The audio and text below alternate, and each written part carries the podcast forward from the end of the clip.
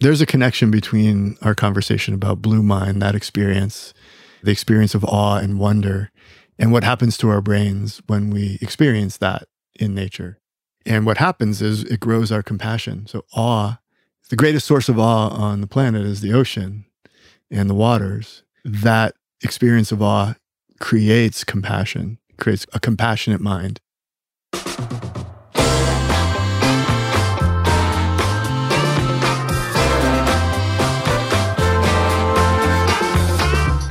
Welcome to the Good Tidings Podcast, where we highlight and inspire a community of givers with your host, the founder of the Good Tidings Foundation, Larry Harper.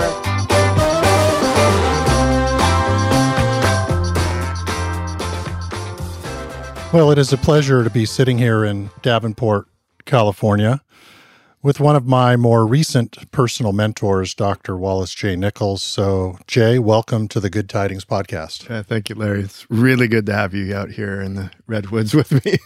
we were talking earlier, and when I was diagnosed with dementia back in March of 2019, you know, I was presented with kind of a grim outcome and, and really not a great path forward. And no one really lent any positivity on a way to improve yourself, let alone stay the same.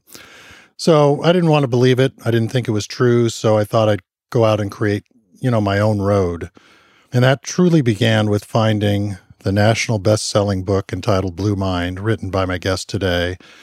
And since then, we, we've, like we've spoken before, we've had a chance to speak at the International Surf Therapy Conference.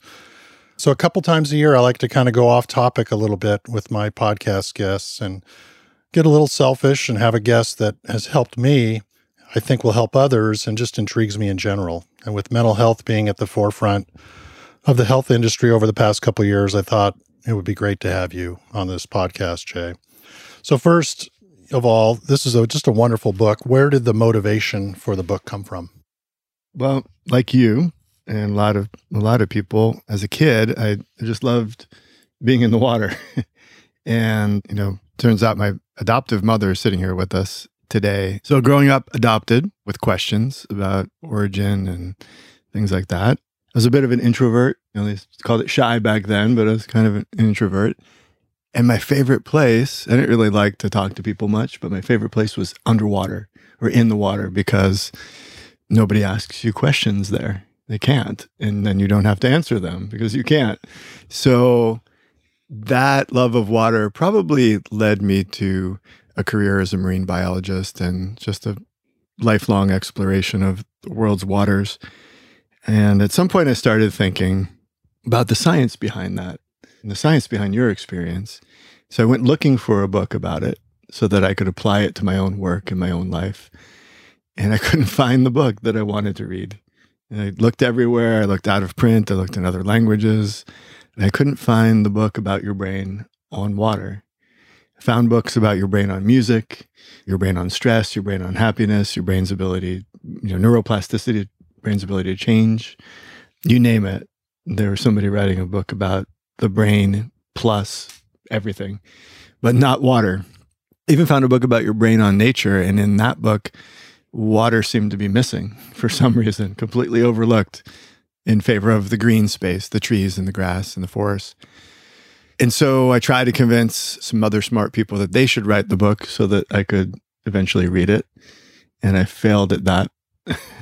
and eventually pitched it to a guy named Oliver Sacks, Dr. Oliver Sacks, a great neurologist, wonderful writer, brilliant thinker, and swimmer, water lover. I thought he's going to do it. And and for me, he was an intellectual academic mentor and when I pitched it to him, he said, It's a fine idea. You do it. Put it right back on me. I like that. And five years later, I delivered a first edition hardcover signed copy to him in New York. And then about a year after that, he passed. So that's the story. I, you know, I, I didn't want to write this book. I wanted to read it. And in order to read it, I needed to write it and then I guess forget about it and then read it fresh with a fresh mind. Yeah. Which is in fact, you know, talking about it, talking about Blue Mind with you is like it's a refresh. Like hearing about Blue Mind in action in your life and your insights and your perspective, personally and professionally, is like a big reset button. It, it helps me see the whole concept in a completely new way. And so every time I meet someone who has taken this very simple idea and run it up their flagpole, so to speak, it is kind of like a reread, Yeah. you know, a relearning of what this concept can be. Yeah. Yeah. Yeah, and we're sitting here today in this beautiful tent on your property in Davenport amongst the redwoods and right next to a flowing creek. And I, I've read in your book and many of your publications how you landed here, but can you expand on this 1,200 mile trek? You, your wife, and an 18 year old baby said 18 month 18, 18 month old baby She has a 19 year old baby now, but took on foot. How does that happen? And tell us about that a little bit. yeah, I, throughout human history, some of the people I admire most have taken long walks and found wisdom in just long, long distance treks. So I always thought, you know, that would be so cool to do. And one day I proposed the idea to Dana, and initially it was let's walk from Alaska to the tip of South America, which is basically non there's non-starter, but it's probably a good strategy. Then we we compromised on Oregon to Mexico, and so we carved out the time. Probably the hardest part of the whole thing was making the time. This was in almost 20 years ago. And we started walking down the coast, and it was a, a coastal track to about 1,800 kilometers, camping, walking, sleeping, eating, repeat, basically. And we came through this area and loved it and started calling it the slow coast because it's adjacent over the mountains from Silicon Valley, which you could call Fast Valley, maybe the fastest valley on the planet right now, in more than one way. And so this adjacent coast where you don't even have cell service, we started calling the slow coast, made it our home. And now fast forward 20 years, here we are. Yeah. You know, Yeah, um, amazing. And you termed the, the termed the name Slow Coast. Yes. Yeah. Yeah, it because- seemed to suit Yeah. suit the the lack of infrastructure. There's no Starbucks. There's barely a gas station. There's crappy cell service.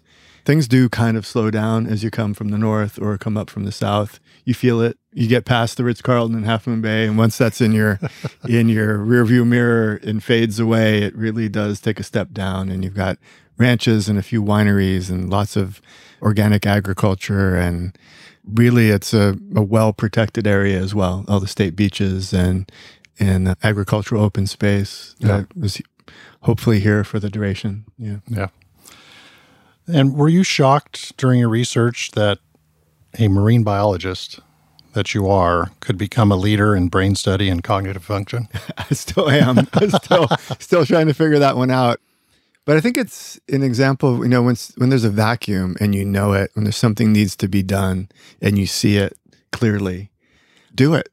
You know, figure out how to do it. It might be um, sort of out of your lane, so to speak. I mean, my PhD is in evolutionary biology and wildlife ecology, not neuroscience or psychology. So I had a lot to learn, but I really enjoyed it. And in fact, one of the things I did to sort of uptake this new knowledge is I listened to MIT courses while swimming laps on this little uh, little waterproof iPod thing that clips to the back of your head. I am a proponent of not putting sound in your ears while swimming because there's the meditative quality that's so important. But it was great. I could listen to these hour long neuroscience lectures and just lose myself and sort of listen and learn while you know working on on what became this book. But yeah i think you know i guess it's poetic that a, a marine biologist ended up filling the the gap. But like i said earlier i really wanted some of my colleagues who are neuropsychologists to step in and, and do a better job Yeah. at it. And maybe they still will. I think i think the book that i wrote uh, can certainly be improved upon somebody with more of a background in brain research could probably do an updated version, perhaps. And I'd love to read that. So there's throw that challenge out there. Do better than I have, or maybe some students that are up and coming in this field. And it has become a field, you know, this set of questions about what does water do to our bodies and minds therapeutically has in fact become a, a big field. And the best and brightest young people and big thinkers are finding these questions really rich and interesting and are devoting their lives to things like surf therapy, practice, and research, all kinds of aquatic therapies, open water swimming in the therapeutic sense. And the, the clinical research is just really exploded since since this book came out. And I'm not doing the research. I just sort of I just sort of like kicked the hornet's nest, so to speak, and said, yeah. you know, this is interesting. Let's blow it open. And it, it's it is blowing open. Yeah, which is great. And of all the medical advances just that seem to keep coming year over year, why is the brain so difficult to figure out? You know, our brains are arguably the most complex thing in the universe. So that's the short answer. Yeah. We're traditionally not very good at actually looking at our brains compared to other organs. They were really hard to study until recent, until we got the technology that allows you to look at your own brain while you're still using it. So for hundreds of years, the only way to study the brain was sort of post-mortem. So you could look at a, a brain after the person was done using it, so to speak, and look at the anomalies and perhaps the injuries or the differences and try to map that back onto the way they behaved. You know, it's relatively recent, last few decades, that we've got the detail, you know, the fMRIs and the EEGs to kind of say, okay, we're going to look at your brain while you're still using it and deduce what's working, what's not working. And so part of it is just the youth of the field. Given 30, 40 more years, uh, like we have with cardiac research, we will we will see incredible advances. Just you can count on that. You describe your situation. Well, you're probably thinking, well, great, my timing isn't isn't spot on here, but the people, you know, my kids, when they get to be our age, there will be advances in, in, in brain science, in medical treatments, in wearable technology that will probably give us early warnings mm. on anomalies. So your your smartphone connected to a smartwatch connected to perhaps your smart glasses that even monitor anomalies in your sleep patterns, in your speech patterns, in your brain waves as well, will detect anomalies earlier and then hopefully alongside with that, we'll have the, the treatments and the therapeutics that will respond to those early warning signs. So that's the future, and it's yeah. it's coming. It's um, it's almost here now. Meanwhile, we are dealing with dementia, Alzheimer's, etc., post traumatic stress, and fumbling around a little bit. And I guess you could say you you fumbled into a solution, something that works for you, Blue Mind, yeah. that maybe should scale up as well. And the research on the therapeutic event, therapeutic impacts and benefits of things like surfing, swimming, floating, just floating in water, sitting and listening and looking at water, paddling on the water are starting to become more mainstream. We're seeing doctors in the UK prescribing these activities, insurance paying for it. And as that sort of comes to the US, I think it'll it'll help. You know, it's not a not a magic bullet, silver bullet solution to serious diseases, disorders, injuries, illnesses, but it's definitely should be part of everybody's toolkit. And that's kind of our, it's kind of where we're headed. That's the goal. I mean, my in what remains of my professional career, that's 100% of what I'm focused on is making blue mind common knowledge yeah. and common practice. Ideally, for 8 billion people, for everybody, you know, that everybody understands it and has access in some way. So, you know. well, I like that too, because I, you know, as I kind of preach my or pound my own drum on the ocean, I realize, you know, a lot of people don't live by an ocean. And that's where your book comes in and talks about water in general, letting water be a part of it and looking at water, let water roll over you. So I really appreciate that. And so, with that, where did the term blue mind come from and what does blue mind mean? So, blue mind refers to that very familiar state. The state of blue mind is a mildly meditative state that you get when you're near, in, on, or underwater. By water, as you just said, we could be talking about lakes, rivers, or oceans, but we could also be talking about pools and spas, showers, waterfalls, rainstorms, even virtual water. So, a painting of water, or maybe your favorite Jack Johnson song that you know was inspired by water or a film about water. I think of the great film The Big Blue, photography, poetry. Moby Dick, the first page of Moby Dick, is all about this idea. So, water in all of its forms, from the wild to the domestic to the urban to the virtual, and even your own memories of water. So, you close your eyes and think of the water you love the most, and you start to move into a state called blue mind, just with your own imagination. Some might call that meditation, right? It's a mildly meditative state that shifts us into a place that's calm, more connected to ourselves, more connected to each other, more connected to the world around us, more creative. It boosts our creativity. It does a lot of good things for us. Reduces stress. So the, you see the stress hormones decrease, the feel good hormones go up, heart rate slows, breathing rate slows. It's probably easiest to understand blue mind in contrast to the state we refer to as red mind, which is our new normal. You wake up in the morning and you look at your phone before you get out of bed, before you even open a second eye, probably. uh, squinty looking at, you know, the first text message and you go, oh crap, got to get going. You look at your calendar, you look at your inbox, and then you just go hard all day until the last thing you do may be to look at your phone one more time. And that's normal for kids, for adults, even when we're on vacation for some people. And that takes its toll. It does stress us out. Even if you're just experiencing a, a mild case of red mind all the time, it will burn you out unless you just step off, log out, and get in the water or get to whatever your source of blue mind is. So there's red mind, there's blue mind. If you're stuck in red mind for too long, you will end up in gray mind, which is burnout, breakdown, despondence, disconnection, lack of enthusiasm. And we've all probably felt some of that, especially these last two years where the news is bad. Whatever news you're looking at, the news is sad. You might have anxiety, and eventually that just takes its toll. So, back to Blue Mind. Uh, I don't want to stay in red the red mind or gray mind conversation too long. That is an an- antidote to the anxiety and the burnout.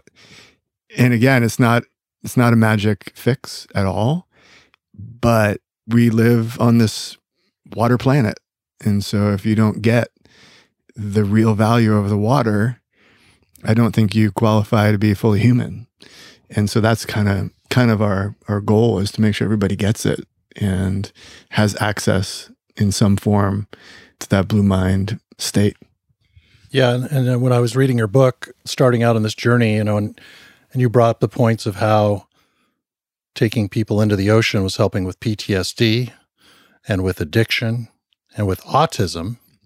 And I thought, well, that's definitely yielding more towards a demented mind, which I have. So I thought, could this help me? And so, you know, I brought these experiences of going into the ocean to the researchers I work with at the Pacific Brain Center in Santa Monica. So tell us about the successes you've seen the ocean actually do with those categories that I've mentioned. There's a, a growing number of organizations and projects who are taking this idea and putting it into action. There are people working with addicts and hooking up their their dopamine addiction, taking it off of something that wrecks your body and wrecks your life and wrecks your community, and hooking that dopamine addiction to something like surfing or some activity that generally speaking, surfing doesn't wreck your life. It can be, it can get in the way sometimes. You can become addicted to it, but the side effects are nowhere like, say, heroin or other drugs. So we see advances um, among people who work in in addiction, and it isn't just surfing. So free diving, scuba diving, paddling, and it really is about sort of owning your dopamine, basically understanding it, and then kind of rewiring that addiction. That's that's an oversimplification, of course. Mm-hmm. Then we're also seeing work with veterans and first responders who are carrying around post traumatic stress and have tried everything, are highly medicated, self medicating with with drugs and alcohol, and in some cases, really water turns out to be the thing that works for them.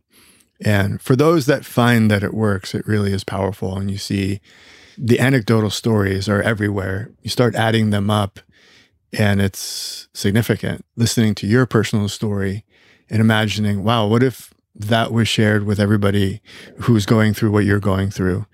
could there be thousands of people who say, "Well, I, you know, I listened to Larry and I tried it, and it's it's helping a lot." And that seems to be the case with post traumatic stress, with anxiety disorders and addiction. The other important piece of this is your family members, your friends, your caregivers, the family members of people who struggle with addiction. They benefit too. Uh, the the kids on the autism spectrum, their parents and grandparents benefit too. So when they go to the beach with their kid and they have the best day of the year, that's an amazing thing for a mom or a dad or a grandma or grandpa. I gave a, a keynote once at a prison management conference, and we talked about Blue Mind for those who are incarcerated. And that's just one small piece of it. There's also Blue Mind for those whose careers are out of prison, people who work there. It's hard work. You know, it's not great work either. Right. Not always rewarding, to put it mildly. And then the families of the people who work in prisons and the families of the people who are incarcerated. Imagine if they all understood what we're talking about. Yeah. And they could just take some of the edge off by falling more in love with their water, whatever that is. So challenging, of course, in a prison environment. But there's research on bringing Blue Mind into prisons and looking at how that helps those who are incarcerated to reduce their stress, reduce their anger, reduce the amount of violence, reduce the number of injuries for inmates as well as staff, and then ultimately, hopefully, help them on the path to getting out. That research then pivots quickly, in my mind, to prison like environments, like a lot of office buildings and a lot of schools, a lot of the, the built world that, yeah. frankly, I can remember some, some of my school experiences and some of those buildings were not bright and airy and green and blue. No. They were pretty prison like, and we felt that way. Offices can feel that way. So federal office buildings sometimes. Yeah, for sure. And so if you can bring some of this research to the built environment, whether we're talking about prison structures or office structures or home structures or school structures, and have it inform well-being and emotional health.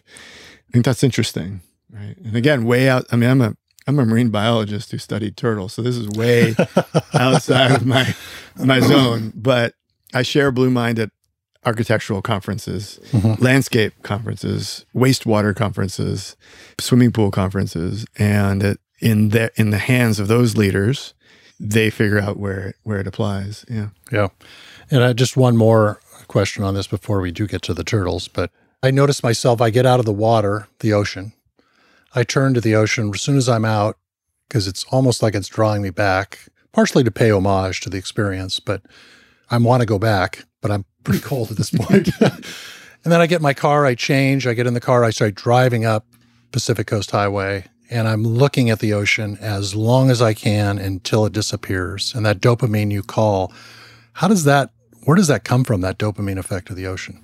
Yeah, so it's personal it's biological and it's cultural. So you have those three threads that you you weave together. So it, the whole thing kind of goes out the window if you look at the ocean and it scares the crap out of you and your first thought is hell no. Right? I have some friends who have that experience around water and my mom as well. She's fear of water and she looks at the ocean and if I said we're going to go dive in and swim to the bottom, that's anxiety. And if I said that to you, you'd say you know, you just all of a sudden you'd be full of blue mind. Yeah. She'd be full of red mind. So that's that's part of it. So your your personal response to it based on a lifelong of ex, life of experience as well as a, a, cultural context. So I'm going to be clear about that. Yeah. But we all have the potential for it to be pleasant and healing. So what happens is let's just assume you're one of those people who finds water to be pleasant for all kinds all the personal reasons. When you step up to the water, visually, your field of view is simplified. All the all the noise, all the billboards, all the screens, all the faces, not there. It's just it's water. It's not boring. It's not monochromatic. It's interesting, but it's not information rich. You may be reading the waves, but you're not reading language. You're not deciphering images on a screen. Auditorily, it's the same thing you know, you've got the, the sound of the surf or the sound of the creek that's going by us now, that it isn't one static sound. It isn't white noise. It's got structure to it. It's got some something of interest to it. So psychologists call it soft fascination. It attracts you, it interests you, but it doesn't overwhelm you with processing. So your brain gets this break, right? And it switches into this blue mind mode, which is different than when you're processing data all day long, mm-hmm. when you're listening to voices, when you're thinking about what to say, trying to understand what you're being told, reading signs as they go by, watching what the cars around you are doing. That's amazing what we're able to do. But you get all that bandwidth back and you switch into this other mode. You don't just fall asleep, you but you use that mode for creativity, for insight. So you switch into that other mode. It's very appealing. It can be very appealing and somewhat addictive. So it, it feels it feels good. But in the case of surfing and other water-based activities, that blue mind sort of mellow state is punctuated with the healthy kind of red mind. You're like, okay, this wave, you get a little, like the hair on your neck stands up. You're like, go, go, go, go, go, paddle, paddle, kick, kick, or surf, surf. And then maybe wipe out, hold your breath, come up, and you're like, yes, I'm, I'm ready for another one. And then you get that calm state again. You go out and you, you wait in between the sets. Same thing in whitewater somewhat same in, in you know a lot of different aquatic act fishing. You know, it's not all yanking fish out of out of the water into the boat. There's a lot of sitting, waiting, and staring at the water, and then all of a sudden action, and then a pause, and then a long wait again. So that is kind of part partly where the the addiction comes in. That's an adrenaline rush. That's the dopamine. That's the stimulation. That's the novelty the next wave and the next wave, and they're all different. No wave is the same. So you're always, every day is different. Every wave is different. Who else is out there? So there is an addictive quality, but it's really a healthy kind of addiction. It doesn't destroy your body, wreck your life, and destroy your community in the process, like some of these other addictive activities or compounds that people are attracted to. So again, we want to use that addictive tendency that some people have as a force for good. I remember Mike Merzenich, who spoke at our first Blue Mind Summit in San Francisco, pointed that out. And he's, he's a, a brilliant neuroscientist. And he said, if we can harness our addictive tendency as a force for good, imagine people like our friend Van Curaza, who runs Operation Surf. He's addicted to helping people. Truly, he'll readily say that. He used to be addicted to things that wrecked him. He's addicted to surfing, he's addicted to black coffee. And so that's functional. If you're addicted to beach cleanups, cool. Like if all you want to do when you wake up in the morning is go clean up a beach and help people, that's a really powerful addiction that can is regenerative. So that's kind of kind of part of the idea. And after this these few years, a lot of people are carrying around a lot of anxiety, a lot of stress over their future, over what's been lost, and they just need need to get in the water. And therapeutically. And just re, I guess the key is remind yourself to do it and take someone with you. Because we all know somebody who's sitting on their couch right now that needs it. And if you're going out boogie boarding, it's great for you, but you probably know someone who should be out there, even if they have no idea how to do it. Yeah. Get them an extra board and just say, hey, this is going to be fun. We'll take it easy, but you've been inside too long. yeah. you know? Yeah. No, that's a good point. Yeah. And I think I see that in the community because I can reach out to you and you'll sit down here and talk with me. After reading your book, I reached out to Van Curaza. He took me out surfing in Morro Bay. The community in and around the ocean is unbelievably kind. And some people say, oh, it's the surfer, the surfer dude, or they got nothing going on. No, there's something to people who live at the beach and kindness and helping. So, and therapeutic. So I, I want to thank you for that. So to switch gears a little bit back into your marine world, you started this wonderful charity called seeturtles.org, sea spelled S E E. Tell us about the work, the mission, and what you hope to accomplish from that. Yeah, we founded SEE Turtles about a decade ago. My friend Brad Nahill and I, who's up in Portland, Oregon. And we recognized that there's just a need. People wanted to go out and see a turtle, but they wanted to know how to do it in the best possible way, not the mob scene at Waikiki Beach, you know, or uh, a high rise hotel with a little turtle walk, but they wanted to get their hands dirty and be out there and be face to face with these beautiful animals and know that they were helping these endangered animals persist. And so we set up this thing called seeturtles.org and started out as a project just to connect people who were searching for places to go and and then helping them find these grassroots local conservation projects where they could go and volunteer and facilitating that. It has since evolved to many other other programs, including something called the Billion Baby Turtles Project. And we sort of set this audacious goal to fund the release of a billion baby turtles into the ocean between now and however long our lives are and finding partners. So most recently, SodaStream, the company that helps you not use plastic bottles and make your own soda, carbonated soda, they're donating for every every unit sold to save 10 or more hatchlings. And we work with a number of, of different different partners and really to get get the numbers to tip towards the turtles' favor.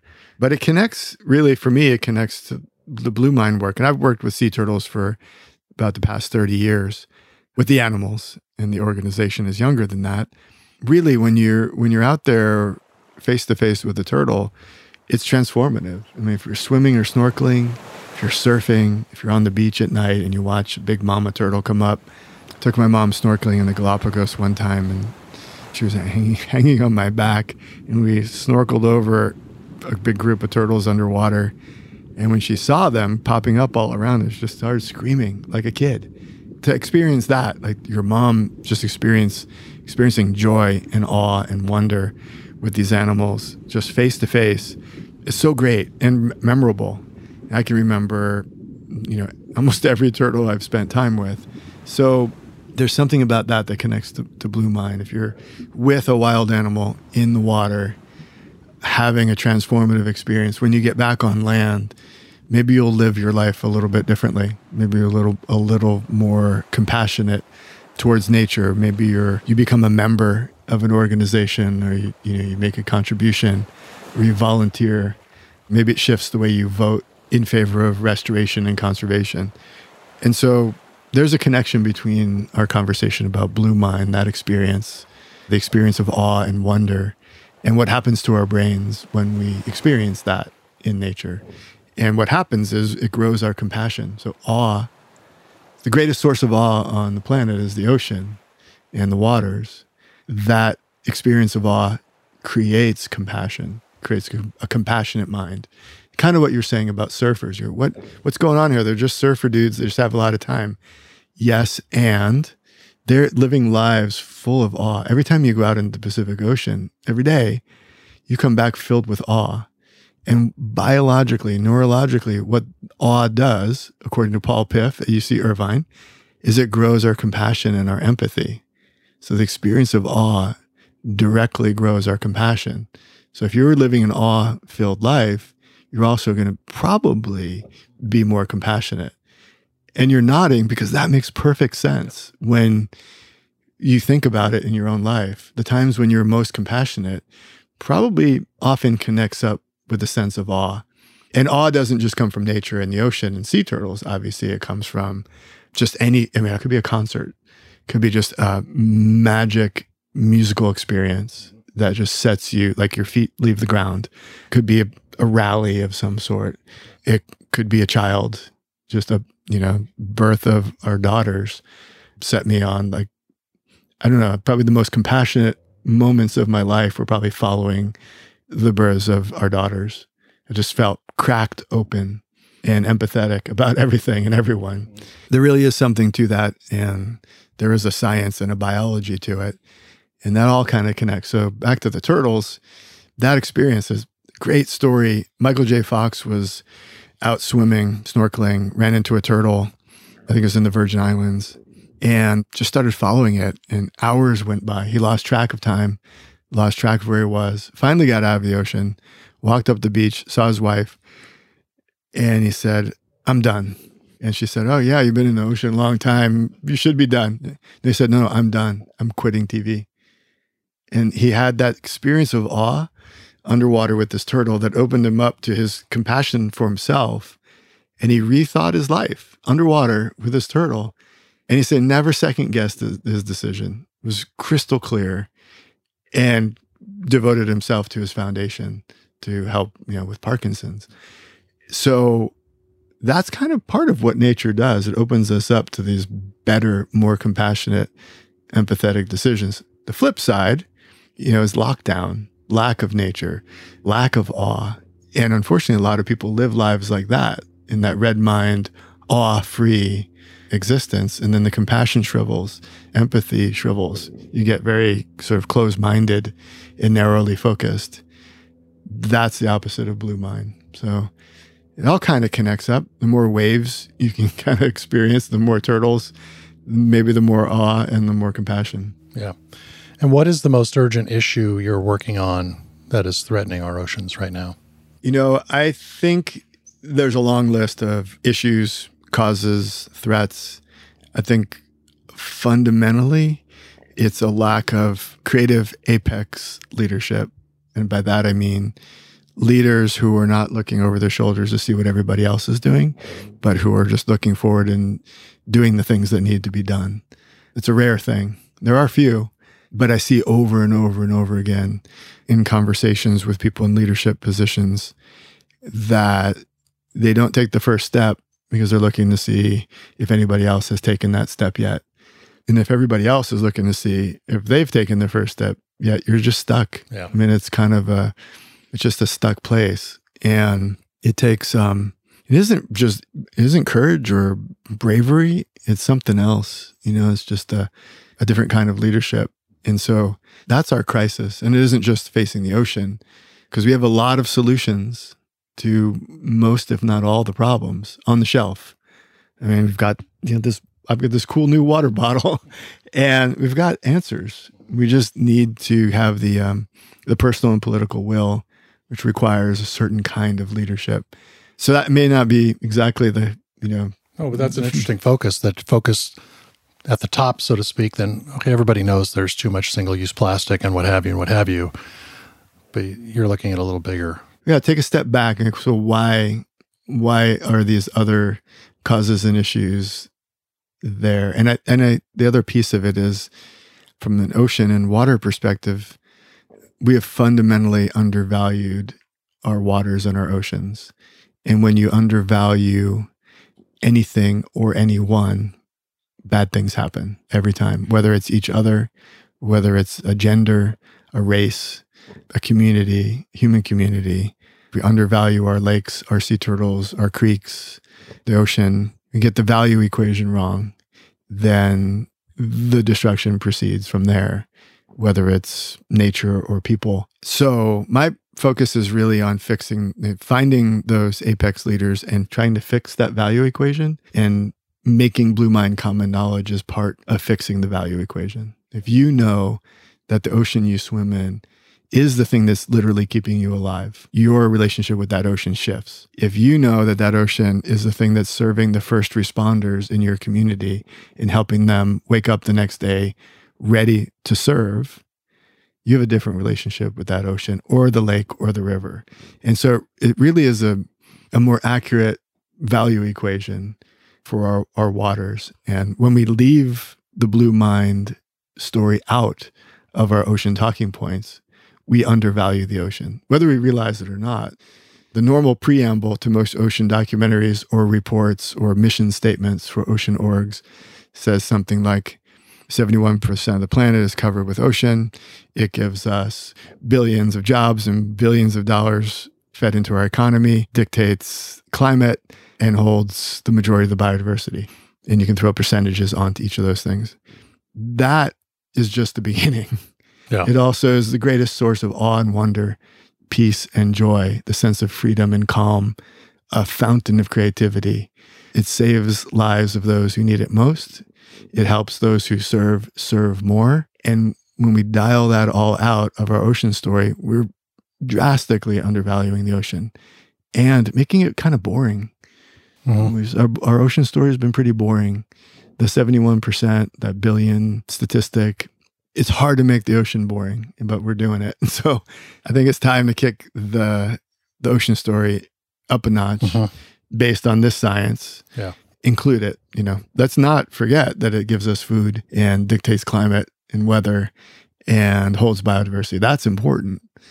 That uh, fresh water is good for hyd- hydration and hygiene and has vast economic and ecological value. And hugely important, universal emotional value, spiritual value. It's the place we go to celebrate. It's the place we go to mourn. It's the place we go to make vows to each other. It's the place we go to remember those who are lost.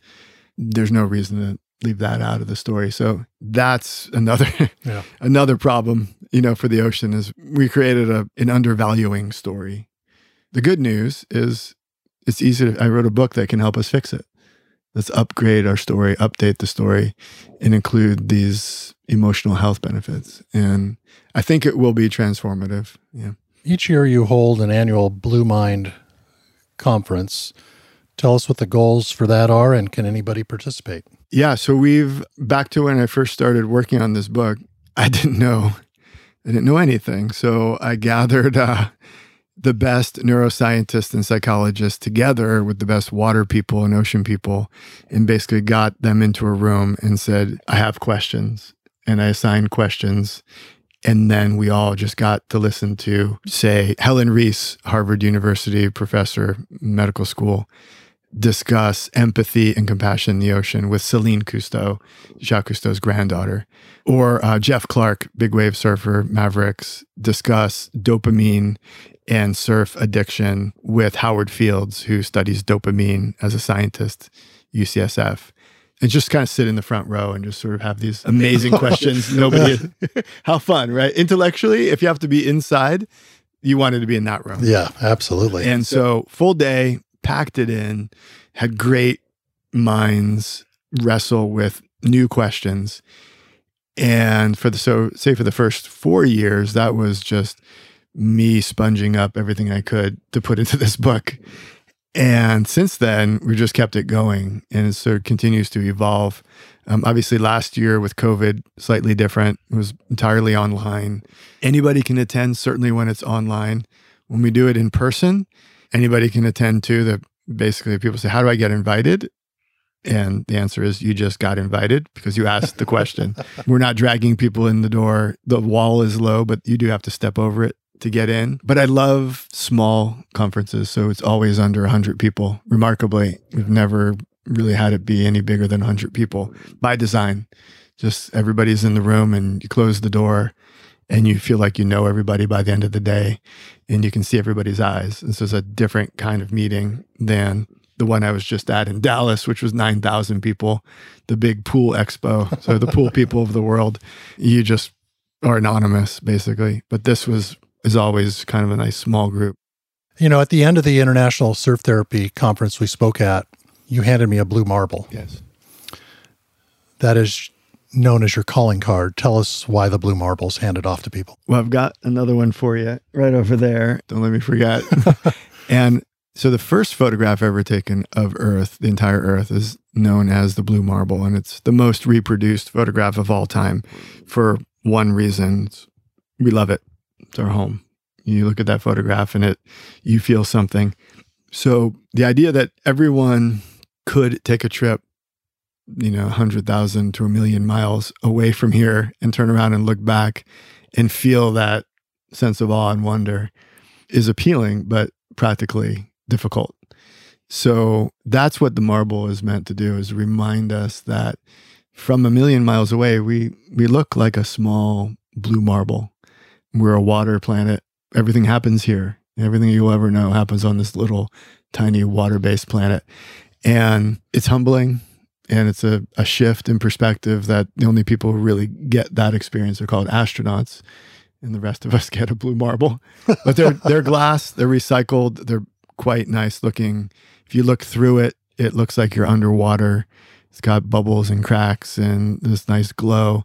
You're meant to carry it with you when you receive one and at some point somewhere somehow pass it on to someone you want to say thank you to. So it's a gratitude gesture and it's viral by design. So the marbles just keep getting passed along and outward. Some people don't want to give their marble away, so they hang on to it for a while. But then when they do, there is more of an impact to it. It's more special. And the interesting thing is, it's a penny's worth of recycled glass in cobalt blue. But when you get it, and then you get the story, and then maybe it gets passed a few times, it becomes precious. And it's a kind of alchemy that turns a penny's worth of recycled glass into, some people say it's one of their favorite objects, and they really value it. And that kind of reflects back onto our conversation. If we get the value equation wrong, if I just kept saying, oh, that's just a penny's worth of recycled glass, is essentially trash, and I treat it that way, then maybe you would treat it that way. But when I gift it to you, I imbue it with a story, with a better story, with value, with a perspective, with a set, a set of values, with instructions that it's given in gratitude and meant to be shared again with gratitude. And then I'll tell you something like Jane Goodall has one, and the Dalai Lama has one, and the Pope has one, and Harrison Ford has one. And and Larry Harper has one. Larry, I was about to say Larry let's, Harper let's has not leave out one. that top five. yeah, there you go, top five. And people take pictures of who they themselves, and they take pictures of the people they give their marble to. And so now this little penny's worth of glass, recycled glass made in West Virginia by Marble King, has this story and this value.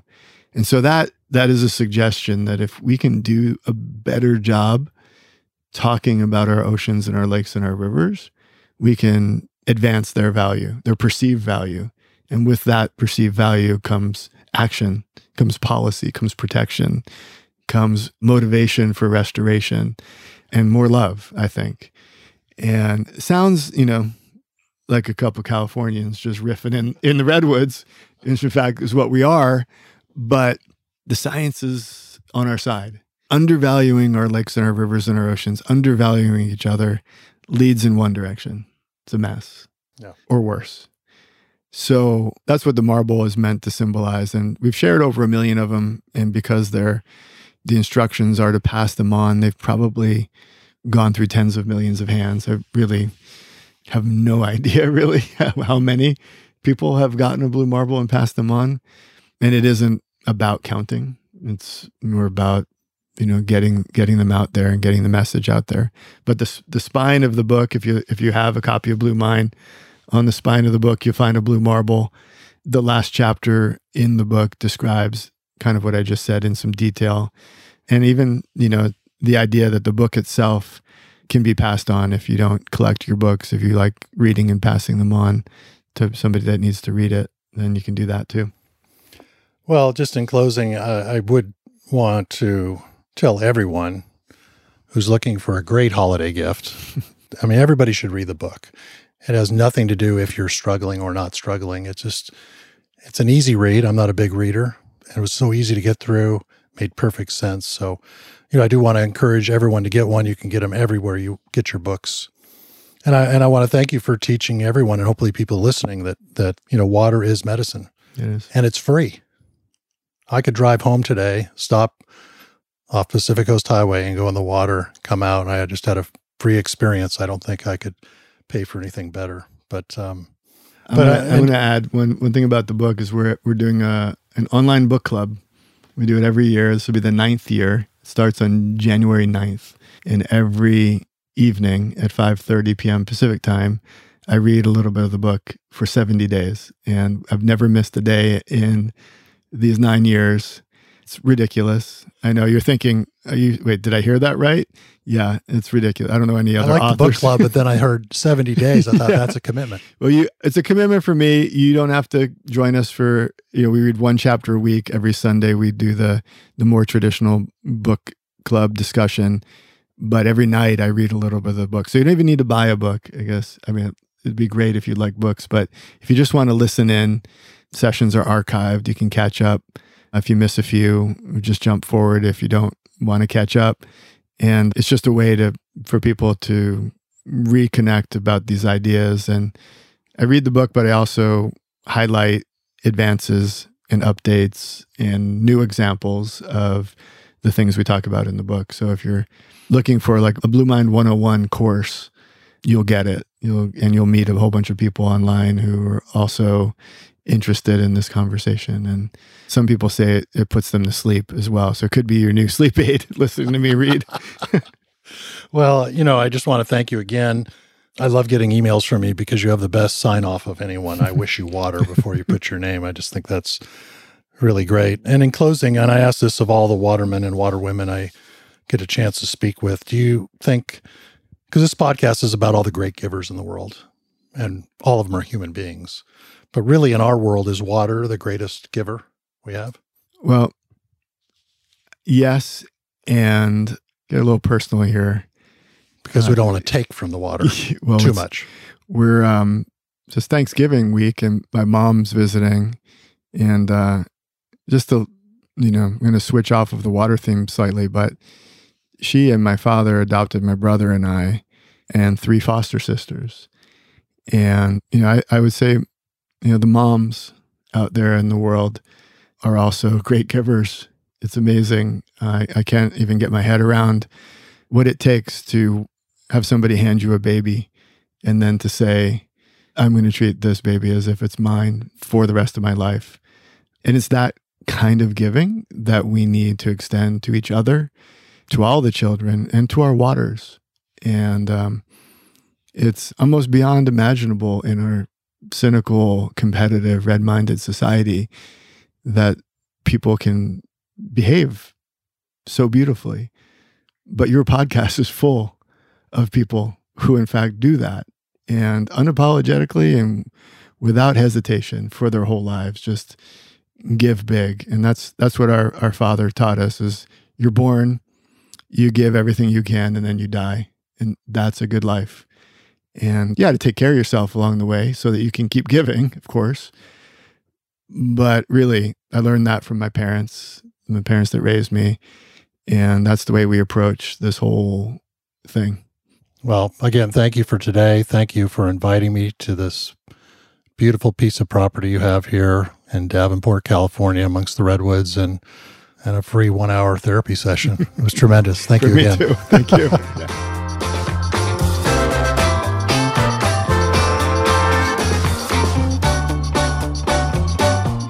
have just enjoyed an episode of the Good Tidings Podcast highlighting the goodness in people. To learn more about and to support the Good Tidings Foundation, log on to goodtidings.org. This monthly program is brought to you by the generosity of responseresponsibility.org. Don't miss out on the Good Tidings podcast by reviewing and subscribing to us on Apple Podcasts, Google Podcasts, Spotify, or wherever you get your podcasts.